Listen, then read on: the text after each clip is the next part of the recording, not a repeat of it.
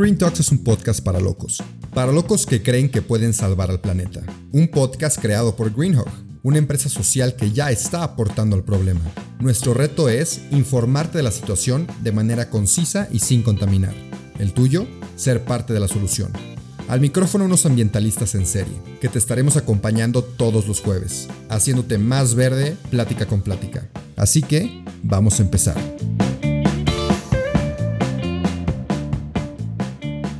Bienvenidos y bienvenidas a otro episodio del podcast de Green Talks. Déjate platico que es la segunda vez que lo grabo porque no sé por qué se me borró el archivo anterior, pero supongo que este va a salir mejor, más resumido, más conciso. El día de hoy quiero platicarte un poquito de algo que platicamos mucho aquí en Greenhog, que es pues lo que contamina tu ropa. No me voy a ir a todo el tema de todo lo que contamina toda la ropa, para hacerlo un poquito más simple, me quiero enfocar en lo que contamina tu playera, ¿no? Lo que no sabías de tu playera. Yo creo que así le voy a poner de título a este episodio. Porque pues nosotros vamos a una tienda y compramos una playera y nos la ponemos y vamos a la fiesta y nos la pasamos bien y hasta ahí llegó, ¿no? Rara vez nos ponemos a pensar el peso ambiental que puede llegar a tener una playera. Y resulta que el peso ambiental es grande y es negativo. Entonces, o sea, con negativo me refiero a que le afecta al planeta eh, este, este peso. Vamos a platicar de una playera blanca, ¿no? Estándar. De todo lo que contamina, todo lo que daña y todos los recursos naturales que explota. Y la verdad, a mí me costaba mucho entender cómo, cómo es que una playera contamina tanto. Antes de entrar a Greenhawk yo no tenía ni idea y jamás me puse a pensar que una playera común y corriente contaminara. Pero resulta que sí, contamina mucho. Para empezar, una sola playera requiere de 2.700 litros de agua para ser producida. Con eso llenas 30 tinas de baño o le das de tomar a un adulto por 900 días, que 900 días son como que dos años y medio, más o menos. Y eso es solo para producirla, sin contar la infinidad de veces que la vas a lavar, secar y planchar. Ten en cuenta que pues tenemos recursos limitados en este lindísimo planeta en el cual habitamos. Hablando del agua, el 97% del agua disponible en el planeta, que tenemos mucha agua, se ve desde el espacio, pero el 97% no está disponible para nosotros porque es agua salada. Claro que ya hay artefactos y tecnologías que están convirtiendo el agua salada en agua, en agua dulce, pero todavía esa tecnología no está disponible para toda la población del mundo, entonces sigue sin ser eh, accesible para la gran mayoría de la población. El 2%, bueno, pausa, nos queda el 3% de, agua, ¿no? Si el 97% es salada, pues el 3% es dulce. Pero de ese 3%, el 2% está, atrapada en hielo o nieve. Igual está difícil que accesemos toda la población a esa agua. Incluso se está derritiendo el hielo a causa del calentamiento global y esa agua dulce está yendo al agua salada, lo cual nos deja con un 1% de agua restante. Y de ese 1%, el 70% se usa para cosecha y en su mayor parte esa cosecha se va para alimentar al ganado que nosotros acabamos consumiendo, que es un tema enorme, grandísimo, que lo, podemos tocar en, el, mi podcast de El Plantívoro, pero bueno, aquí hablamos de la playera. Para que te des una idea de la magnitud de, todo, de todo este tema, anualmente vendemos y compramos más de 2 mil millones de playeras, solamente playeras, sin contar sudaderas y suéteres y pantalones y shorts y ropa deportiva, y chamarras, y tenis, y zapatos, y botas. Ya, ya, aquí voy a parar. Pero tenemos muchos artefactos que usamos. Innecesariamente. entonces, mm, esto, esto, entonces, dos, mil millones de playeras. solamente playeras.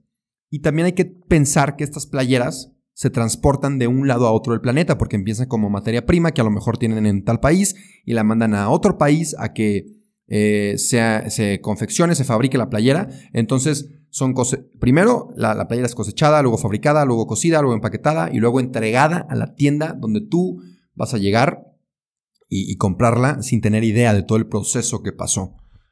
La producción de ropa o la industria textil es responsable del 10% de todas las emisiones de carbono generadas en este planeta, por nosotros.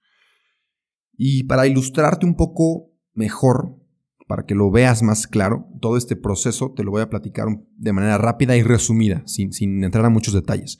Una playera, cualquiera, la que sea, empieza su vida en una granja, en Estados Unidos, en China o en India, donde se siembra primero el algodón. Este algodón se separa industrialmente y este proceso requiere mucha pesticida, porque el algodón es una, planta, una siembra muy sensible que pues, puede morir a causa de, de ay, no, no de pesticida, puede morir a causa de una plaga, a causa de una plaga entonces se usa la pesticida y el insecticida para que no haya esa plaga y tú como productor de algodón no pierdas todo un año de cosechas y pierdas tus utilidades, ¿no? Entonces, el algodón es eh, la cosecha que más usa insecticidas y pesticidas en todo el mundo. Esto porque habrá alguien que me diga, claro que no, yo tengo algodón, una prenda de algodón orgánico y en la tienda me dijeron que, que no usaba pesticidas ni tampoco insecticidas. Sí, tienes razón, pero la, la, cosa con esto es que el algodón orgánico es solamente el 1% de las 22.700.000 toneladas métricas de algodón en la industria textil globalmente. O sea, es muy poquito, suele ser más caro por lo mismo. Entonces, está padrísimo si puedes comprar algodón orgánico, pero toma en cuenta que también existe tu ropa, que ya está en el closet, también existe ropa de segunda mano, o marcas ecológicas como obviamente Greenhawk, que usamos algodón reciclado, PET reciclado, y Tencel para nuestras prendas. Pero bueno, acabó el comercial, espérenme, de Greenhawk. Después, regresando al proceso, al finalizar todo esto, al finalizar la cosecha del algodón, se envían a fábricas en China o en India donde se convierten estos bloques de algodón que llegan, se convierten en telas, con maquinaria industrial, con muchísima agua y con muchos químicos agregados que muchas veces son cancerígenos, lo cual obviamente es dañino para las personas que están trabajando en tales fábricas. Después de que tenemos la tela, se envía a Bangladesh, a China, India o Turquía, el este, el este de Asia, a que se transforme en el producto final que tenemos puesto ahorita.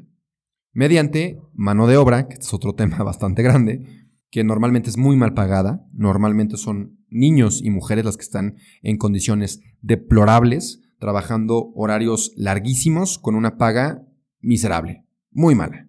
Entonces, aquí todo, todo, no, no le veo ni un pro a todo este proceso del, fast fashion, como se le llega a decir, o de esta playera convencional.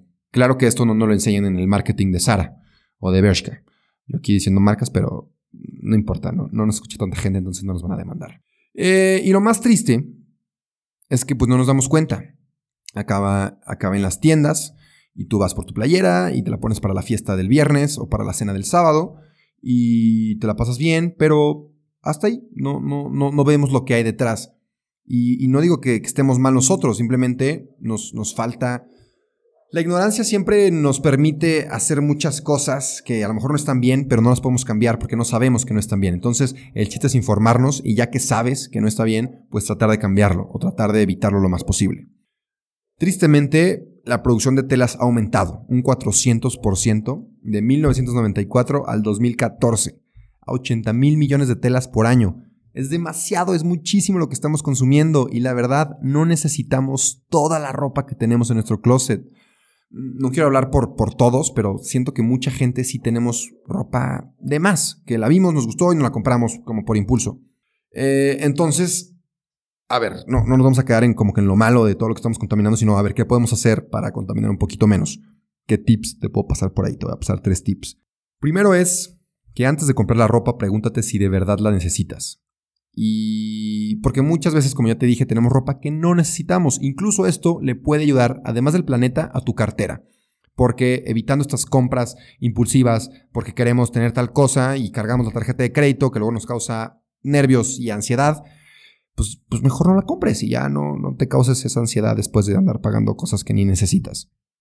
Entonces, antes de comprar ropa, pregúntate si de verdad la necesitas y si la respuesta es sí, digamos que se te rompió tu último pantalón y obviamente necesitas un pantalón para caminar y no estás en calzones o en shorts, pues ok, procura comprarle ese pantalón a una marca que sea ecológica y que se preocupe por el medio ambiente, como Greenhawk. No tenemos pantalones todavía, pero hay más marcas ecológicas, así que busca un pantalón ecológico y también inviértele, o sea, inviértele a la calidad para que te dure más y aunque te salga más caro y te duela en ese momento, piensa que es una inversión que te va a durar más ese pantalón y no vas a tener que estar compre y compre y compre pantalones, que a la larga vas a gastar más por comprarte algo chafa, ¿no? Trata de lavar, segundo tip, trata de lavar tu ropa lo menos posible. sin que, sin que apeste, ¿verdad? O sea, me refiero a que si, la pusiste una vez, dos horas, y ni apestaste ni sudaste, pues, pues úsala otro día. Eh, ya si es muy apestoso como yo, pues ya la lavas cuando apeste, ¿no? Cuando se tenga que lavar. Pero procura, procura lavarla lo menos posible. Si puedes, yo sé que a lo mejor es mucho pedir, pero secar en tendedero en vez de usar la secadora, pues usas menos agua y menos energía. Tercer tip, no tires tu ropa cuando ya no te sirva. Si puedes, regálala, claro, si está en buenas condiciones, o úsala como trapo para limpiar tu casa, mm, o como eh, téjela y haz una almohadita para tus perros, o haz un juguete para tus perros, no sé. O si tienes un amigo súper ecológico o una amiga súper ecológica, dile, oye, pues a lo mejor tú puedes crear algo magnífico con estas prendas que yo no uso. Pero bueno, trata de reusarlo, ¿no? Las, tres R, las famosas tres R's, reduce, reusa y recicla. Y ya, último tip, último tip y acabamos.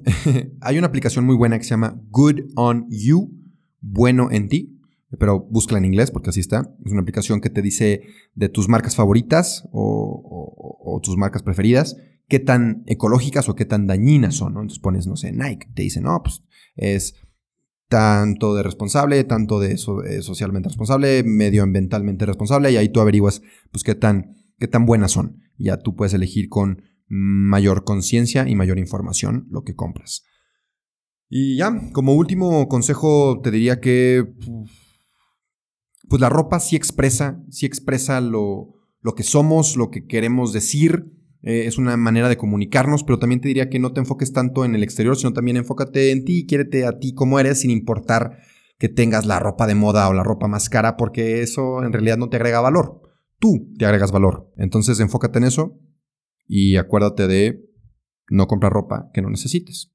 ¿Va? Te mando un abrazo y espero que te la pases muy bien esta semana y nos vemos el siguiente jueves. Adiós. Eso fue todo por hoy, pero no te apures, estaremos de vuelta el próximo jueves en todas las plataformas. Si te gustó, te informó o te caímos bien, comparte este episodio. El planeta y quien lo escuche te lo van a agradecer. Nos vemos la próxima semana.